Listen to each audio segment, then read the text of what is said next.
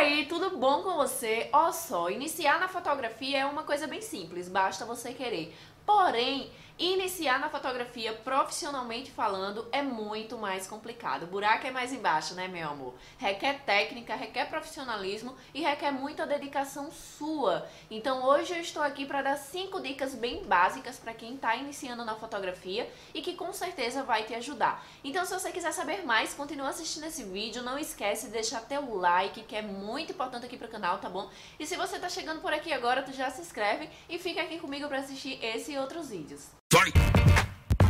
Uh. Yeah. Uh.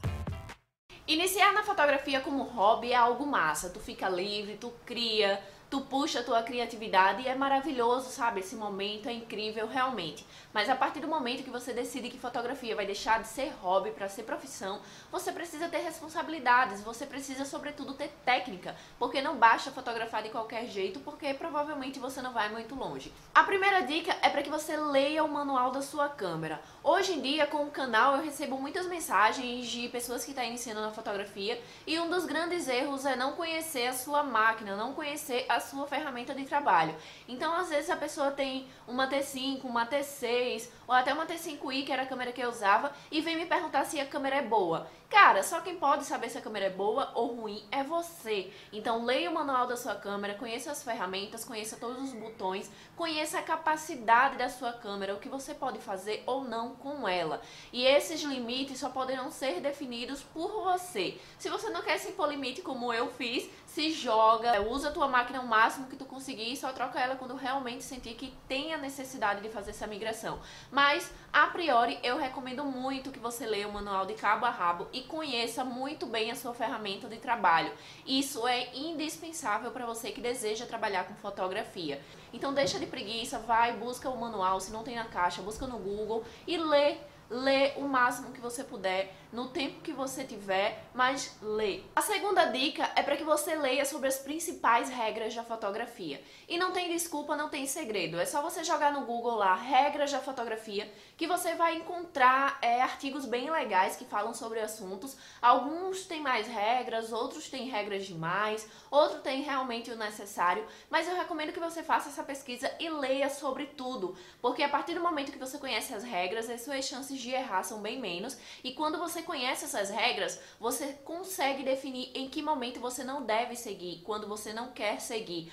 Porque o bom da fotografia é a gente ir além do que já existe, além da teoria que existe por aí. Então a gente precisa criar, a gente precisa se desprender de certas regras, mas a gente só pode quebrar tais regras se a gente conhecer que regras são essas. Então leia sobre regra dos textos, sobre linhas, como é que você vai usar as linhas na sua fotografia, as regras das metades. Então, tudo isso é muito importante para que você tenha uma composição profissional da sua fotografia e mais ainda para que você tenha composições criativas na sua fotografia, porque você só ultrapassa um limite que você conhece. A terceira dica é para que você use a luz natural ao seu favor, que você estude sobre a luz natural, que você entenda a luz natural.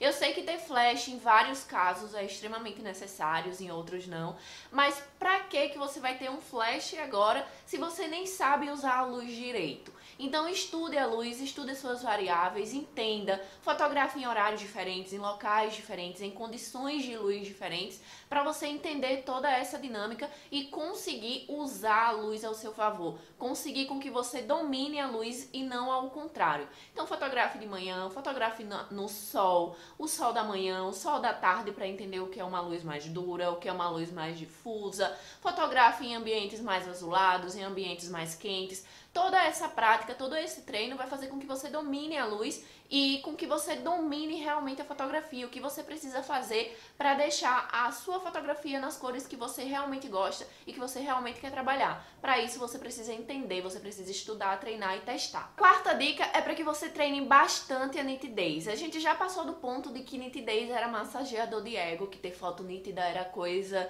de fotógrafo que queria se mostrar que cliente não se importa com isso. Gente, não, nitidez é qualidade. Quanto mais nítida a sua foto for, mais qualidade você vai ter, principalmente na pós-produção e na impressão da sua imagem. Então não adianta você ficar com essa ideia, com, com esse orgulho, achando que é coisa de fotógrafo que quer se achar, porque não é.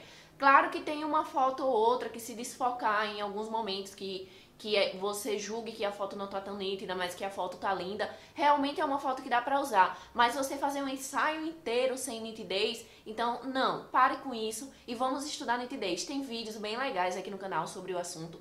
Tem outros canais que também abordam sobre o assunto e tem artigos no Google que dá para você pesquisar. Mas nada disso será viável se você não treinar. Então treine bastante, é, use a sua máquina, leia o manual, teste várias formas de fazer para que você consiga ter foto nítida, porque foto nítida remete à qualidade, você tem mais qualidade na hora de editar detalhes e você tem mais qualidade na hora de imprimir a sua fotografia. Então vamos treinar, vamos deixar de preguiça, vamos deixar com aquela ideia de que ah, eu não consigo foto nítida, não tenho foto nítida, porque realmente é treino. E a nossa quinta dica, a última, porém não menos importante, é para que você fotografe em RAW. Gente, não tem para onde correr. O arquivo RAW é a melhor opção para a gente trabalhar com fotografia. Ele é um arquivo cru, ele tem todos os detalhes da cena contidos nesse arquivo. Então a gente consegue ter uma riqueza de detalhes, uma maior qualidade, uma melhor qualidade. Na hora de editar, a gente consegue recuperar coisas que talvez tenha estourado na hora da foto, tenha ficado muito escuro e a gente consegue fazer essa recuperação com esse arquivo. Na questão do JPEG, o que é que acontece? O JPEG ele meio que passa por uma edição na hora da captura, sabe? Então a máquina ela meio que exclui alguns detalhes que ela julga não serem necessários.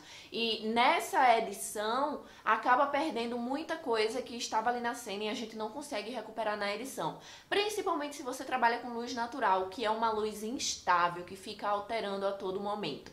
É, em casos em que a luz é estável, que você sabe que não vai modificar de forma alguma e você não quer ter trabalho na pós-produção, realmente é legal usar o JPEG e tudo mais. Mas não é recomendado profissionalmente porque você consegue ter uma maior liberdade e qualidade com o arquivo RAW. Então eu conheço muita gente que está iniciando na fotografia que usa o JPEG para não ter que comprar outro cartão de memória. E olha só que absurdo, né, gente? Porque realmente o RAW, como é um arquivo cru, um arquivo mais rico em detalhes, ele ocupa mais espaço. Mas não fiquem nessa porque eu acho um motivo muito ínfimo, sabe, para você não usar um arquivo que só te traz benefícios. E aí as dicas que eu tenho para vocês são essas, são cinco dicas básicas, mas que muita gente deixa passar. Não sei se é porque tem preguiça ou porque não sabe, mas eu tenho certeza que se vocês começarem a, a praticar, procurar, pesquisar, treinar, vocês só têm a evoluir. Todas essas dicas que eu tô passando para vocês são dicas que eu usei no começo da minha carreira e que me fizeram chegar onde eu estou, que não é nem metade do que eu quero chegar, mas com certeza já tive uma evolução bem massa e tudo isso se deu à minha dedicação